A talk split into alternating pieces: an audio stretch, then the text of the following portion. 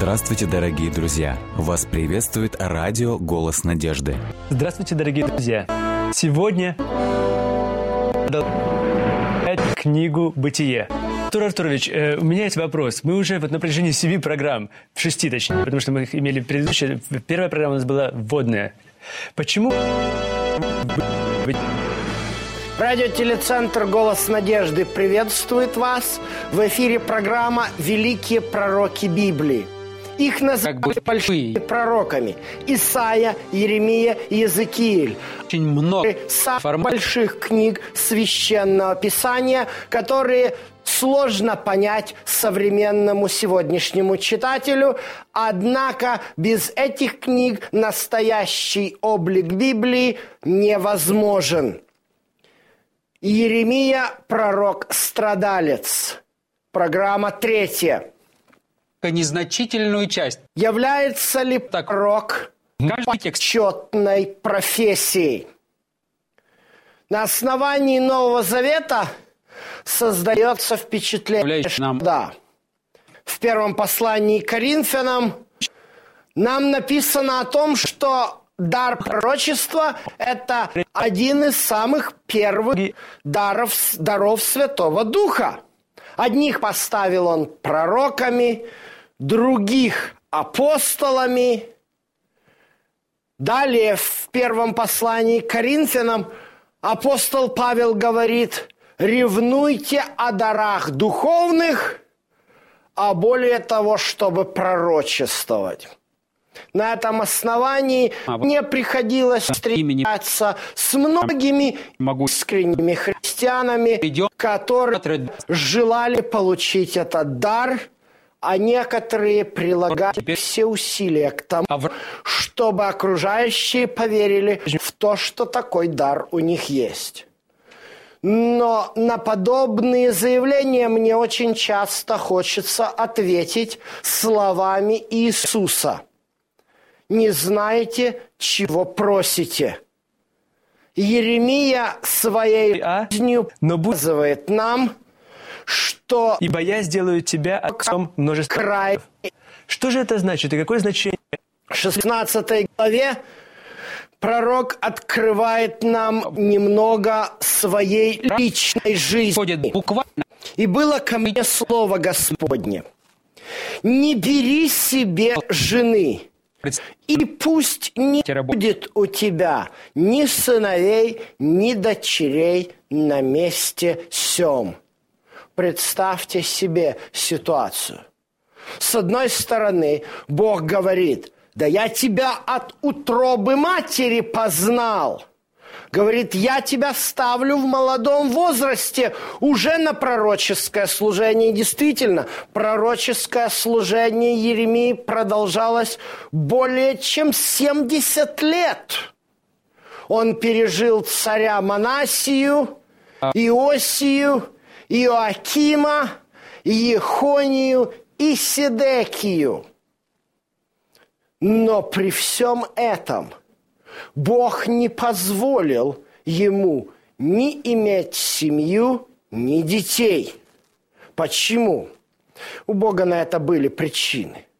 Бог не готовил Еремию к целебату, который сегодня существует в традиции а в древности христианском священстве.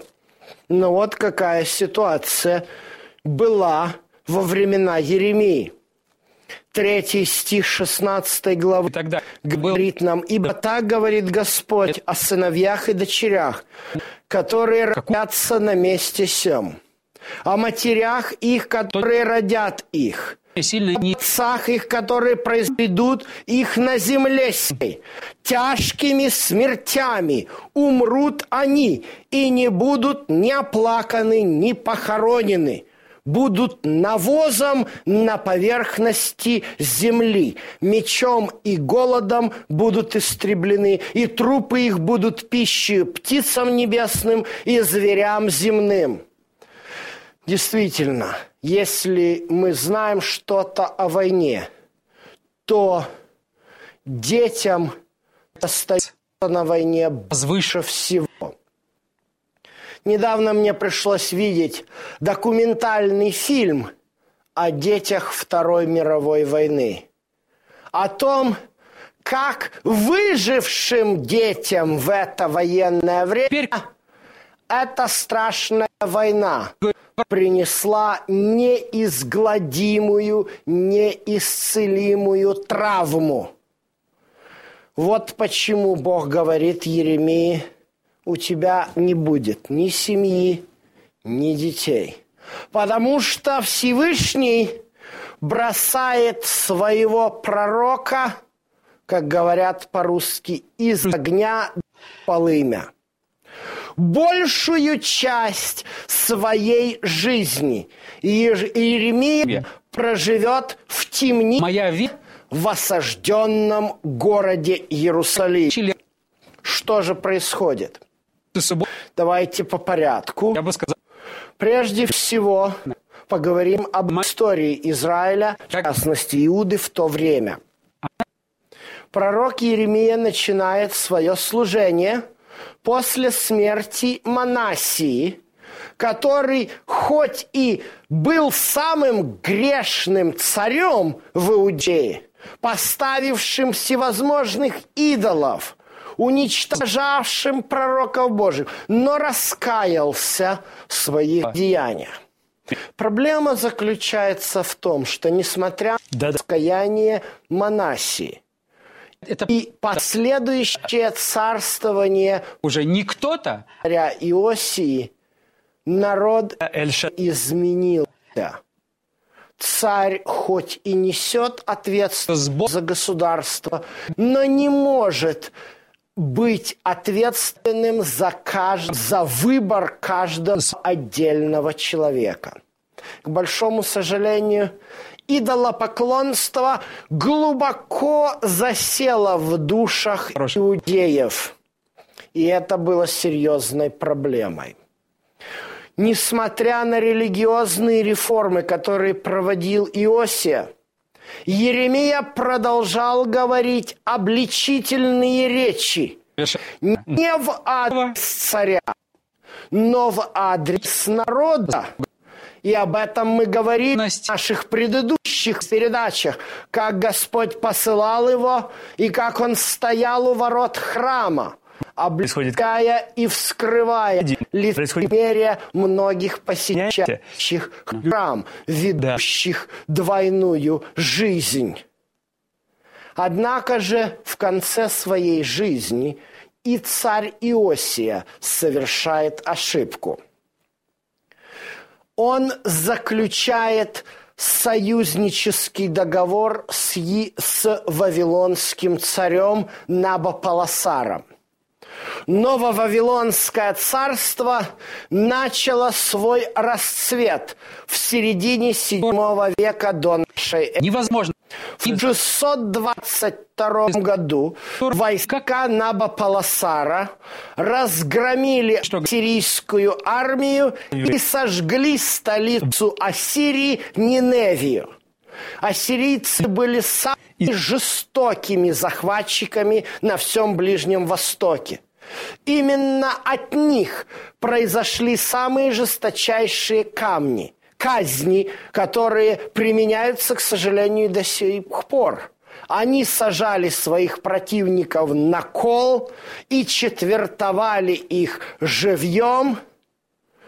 Один историк, описывающий захват Ниневии, Господь говорит о том, как вавилонские генералы, схватив последнего царя.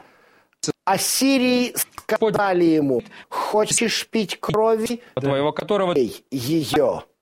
И умоляет там умертвили и и его Однако Иосия, видя такое развитие событий, понимал, что вавилоняне являются давними друзьями Иуды.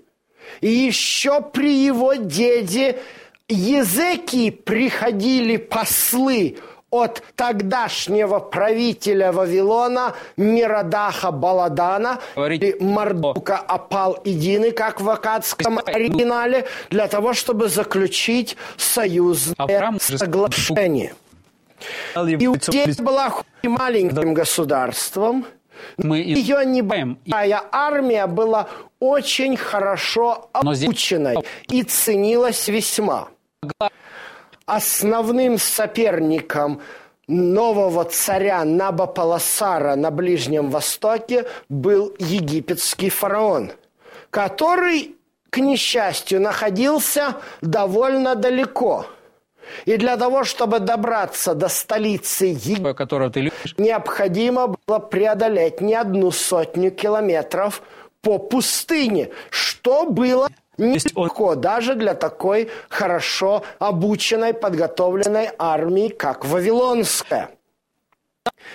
И началось многолетнее соперничество между Египтом и Вавилоном, кульминацией которого явилась битва при Кархемише, недалеко вра- от границы Сирии и Израиля, куда направлялся фараон египетский Нихао вместе со своими колесницами. Иосия же, исполняя союзнический долг, нарушил самое главное повеление Торы – не вступать ни с кем из языческих народов в союзнические договора, а занимать нейтральную позицию.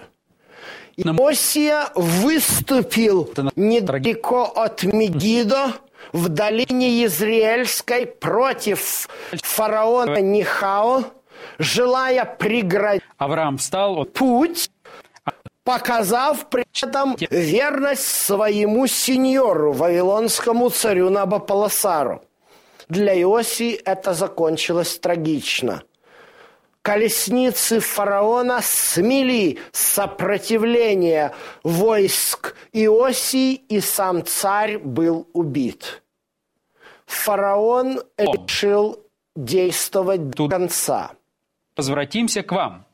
после своего поражения в битве против вавилонян у Кархимиша, фараон решил сделать Иудею буферным государством. Он снял и сверг с престола сына царя Иосии Силума и поставил другого сына, Иоакима, который начал вести проегипетскую политику. Это ничем хорошим не закончилось. В 605 году до нашей эры войска, руководимые сыном Набополосара, тогдашним военачальником Навуходоносором, приступили к стенам. Иерусалима. Он говорит о том, Царь Иаким был чрезвычайно испуган. Он открыл ворота и капитулировал перед Навуходоносором. Навуходоносор пощадил Иакима и также не разрушил, не тронул ничего в Иерусалиме. Он только лишь забрал часть сокровищ храма и взял из царских сыновей в плен к себе, э, чтобы они были у него при дворе. Это была известная политика, которую проводили вавилонские цари для того, чтобы готовить как местное руководство, лояльное Вавилону. Таким образом, известный библейский пророк Даниил вместе со своими друзьями, сыновьями царскими, попадает в покой. И оба вместе. Однако же Иаким продолжает вести очень безграмотную политику. Он продолжает оглядываться на Египет, несмотря на очевидную слабость режима Нехао. И как только Навуходоносор, уже ставший к тому времени царем Вавилонским, оказывается отвлеченным на востоке войной с медянами и персами, Иаким перестает уже платить дань в Вавилон и снова обращает взор на Египет. Но долго этому не удалось длиться. Будет 7 лет, и уже в 597 году до нашей эры, в VI веке, войска Навуходоносора оказываются под стенами Иерусалима. Город выдерживает осаду, во время которой царь Иаким умирает. Его тело выбрасывают за ворота города, что исполняет одно из пророчеств, сказанных Еремией об Иакиме, записано в 22 главе и 9 и говорит, текст. «Вы, Бог будут оплакивать его, увы, брат мой, увы, сестра. Не будут оплакивать его, увы, государь, увы, его величество. А с длинным погребением потому что Бог все усматривает. вытащат его и бросят далеко за ворота Иерусалима.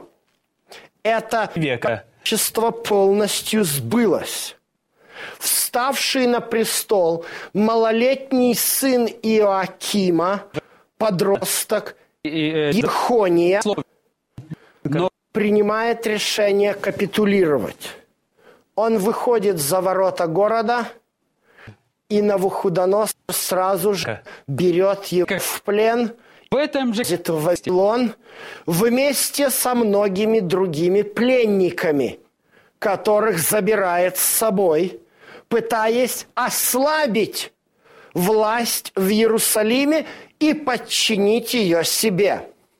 На место использовать как Они становится брат Иоакима Седекия, который Господь. верности Навуходоносору, но как только Навуходоносор пересекает реку Ефрат, возвращаясь обратно в Вавилон, Седекия сразу же оборачивает свой взор на юг к Египту.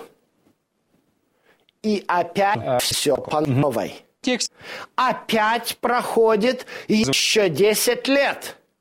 И войско царя Навуходоносора оказывается под стенами Иерусалима.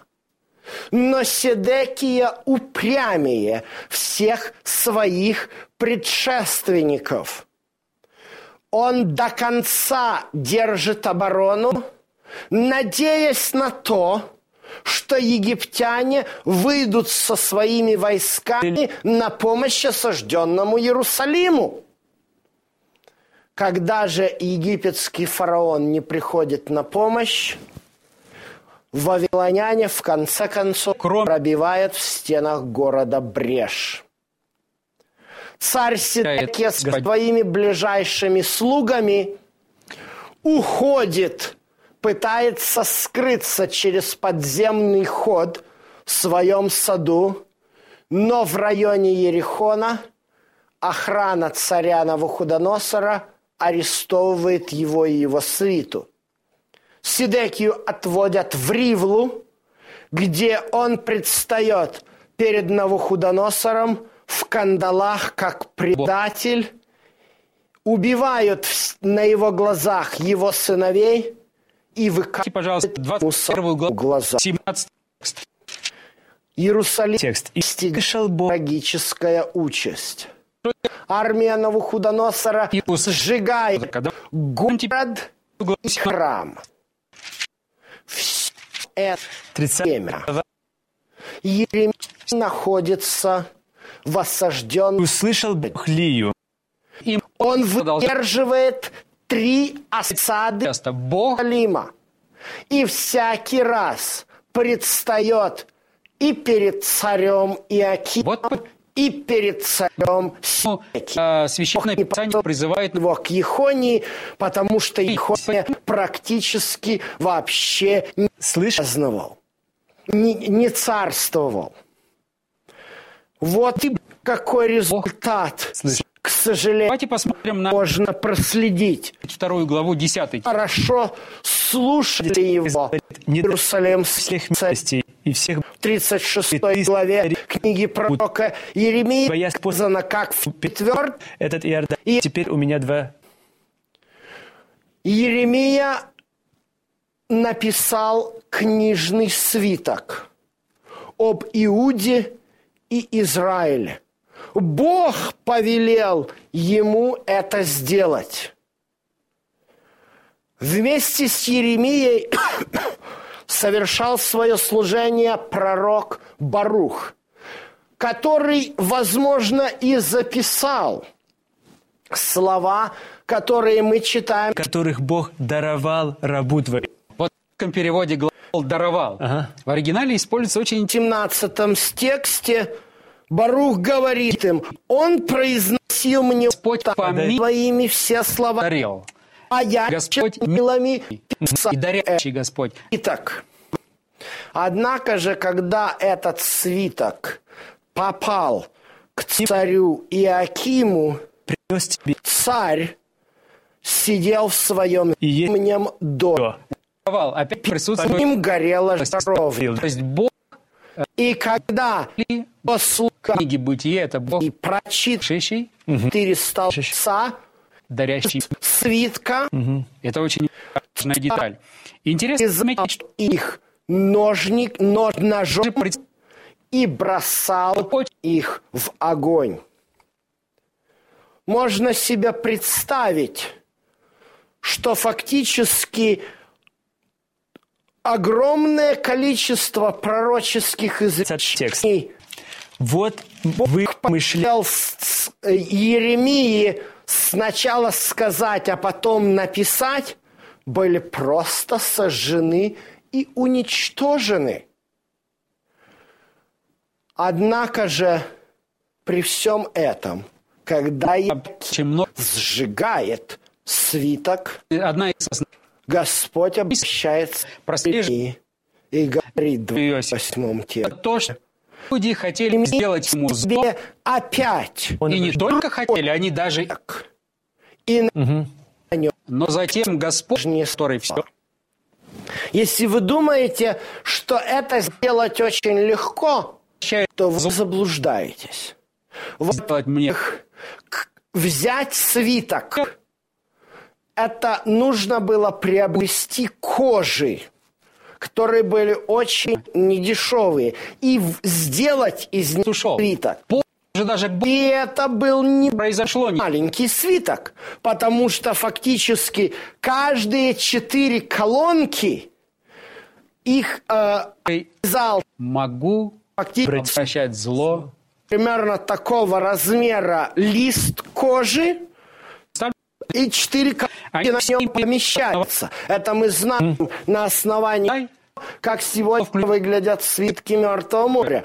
А В одном листе помещаются четыре колонки. Ничего прописывается. Лист сшивают это с собой по краям, а для нас сегодня. твоя свиток. То есть фактически каждый лист они проворачивали, царь отрезал эти нитки и лист бросал в огонь. Он знает, что ему После этого Бог говорит Еремей, а ты опять это сделай.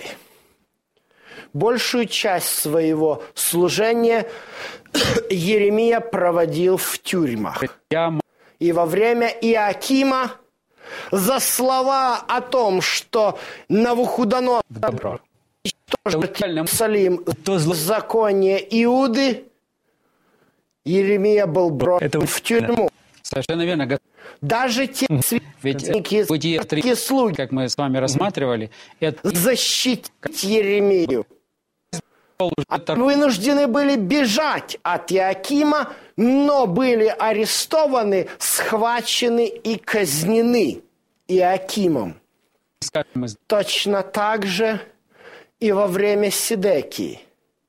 За нелицеприятные слова в адрес царя Иеремия снова был брошен в тюрьму.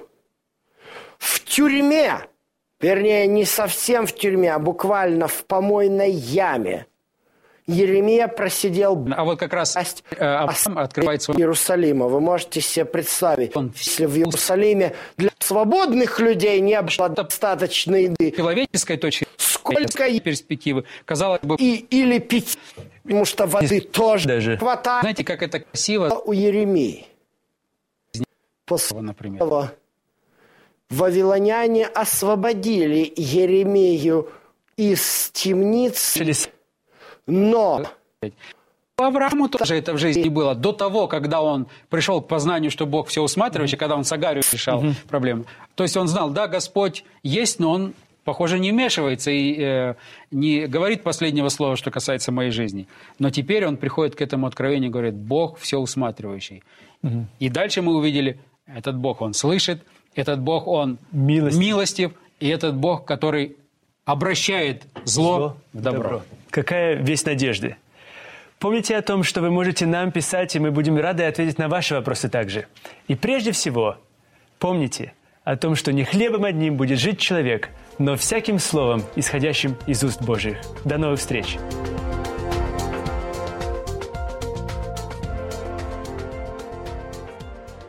Дорогие друзья, вы можете оставить свои сообщения через WhatsApp и Viber по номеру плюс 7 915 688 7601 или позвонить нам на бесплатную линию, которая работает на территории Российской Федерации. Номер 8 800 100 ровно 18. же, обращенные к Нему. «Воззови ко мне!» 33 глава, в 3 стих. «И я отвечу тебе. Я покажу тебе великое и недоступное, чего ты не знаешь». Такими словами Господь укреплял Еремию, пророка своего, и укрепляет каждого из нас, кто до конца доверяется Его ведению.